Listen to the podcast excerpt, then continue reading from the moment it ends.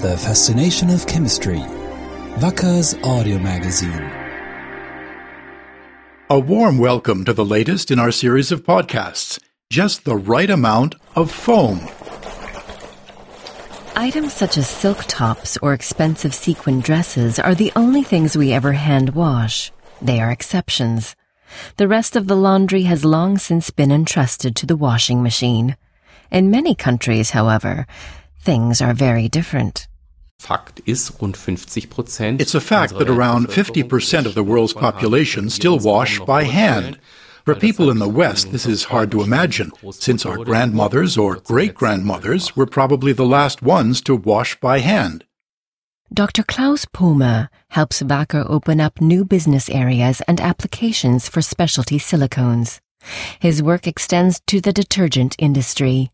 This industry is facing a global challenge. In many parts of the world, there isn't enough water. But for washing, you need a lot of it, particularly for rinsing out foam. Jeder, der vielleicht schon mal eine Duschgel oder Haarshampooflasche Anyone who has ever tried to clean out a shower gel or shampoo bottle will know that the smaller the amount of product left in the container, the greater the amount of foam there is. This just goes to show how tough an issue foam is. It's a struggle to get rid of it. In Africa in particular, there are a lot of areas where water is very scarce and where most washing is still done by hand, and people have to rinse their laundry thoroughly to get all of the foam out. In this respect, it's quite a big issue. Insofern ist das schon ein großes Thema. The problem is exacerbated by a misconception that's firmly rooted in many people's minds. The more foam there is, the cleaner the laundry will be. This, however, is not true. In fact, there is no need for detergents to foam so much. They do so to make us think they're doing a good job of cleaning. It is only because of this that so much water is consumed. Defoaming agents, or defoamers as they are known, offer a way around this dilemma, as Klaus Pomer explains. Die Entschäumer müssen jetzt eben dafür sorgen, Defoamers have the specific task of making sure that these bubbles disperse as quickly as possible. And ultimately, that's a physical effect. So it's not about chemistry. Instead, an attempt is being made to burst the bubbles. We're all familiar with this from soap bubbles. When you touch them with your finger or another object, then they burst too. Ultimately, this is no different from what our defoamers are doing. Foam is primarily made up of so-called surfactants from the detergent. These are soap-like substances that remove dirt from laundry while stabilizing the foam. But if the detergent contains a defoaming agent as well, the latter forces itself between the surfactant molecules, just like pushing your finger inside a soap bubble. The defoamer makes the foam bubbles burst. Silicone fluids, for example, are ideal defoamers.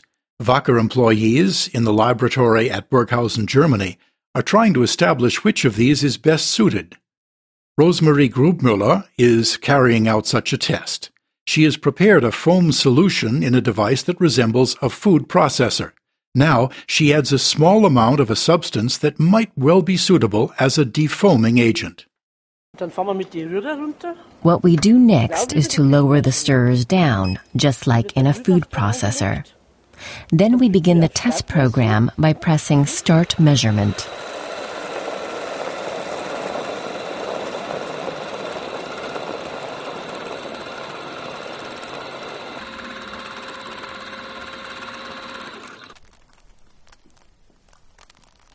The lab runs tests to measure how quickly the foam bubbles burst. This indicates to the experts whether the substance is suitable as a defoamer. By testing in this way, they came across a substance with a very particular characteristic. Silfoam SD 9019 is effective even in the smallest quantities, but only once the rinsing begins. This suits our psychology neatly since it foams just as we prefer while washing takes place, but then ceases during rinsing. Klaus Pomer's team of experts are currently researching just how this comes about. Wie das wirklich wirkt, wissen wir nicht. Wir denken, We still don't know how this actually takes place. We think it could be caused by drastic changes in the pH value, the concentration of acidic molecules in the water, and it is these changes that cause the molecule to create this effect. letztlich die Wirkung entfaltet. The pH value falls as soon as the detergent liquor is diluted and becomes less alkaline as a result. It's exactly at this point during rinsing that the defoamer fulfills its purpose. The foam collapses. A great effect from a tiny amount.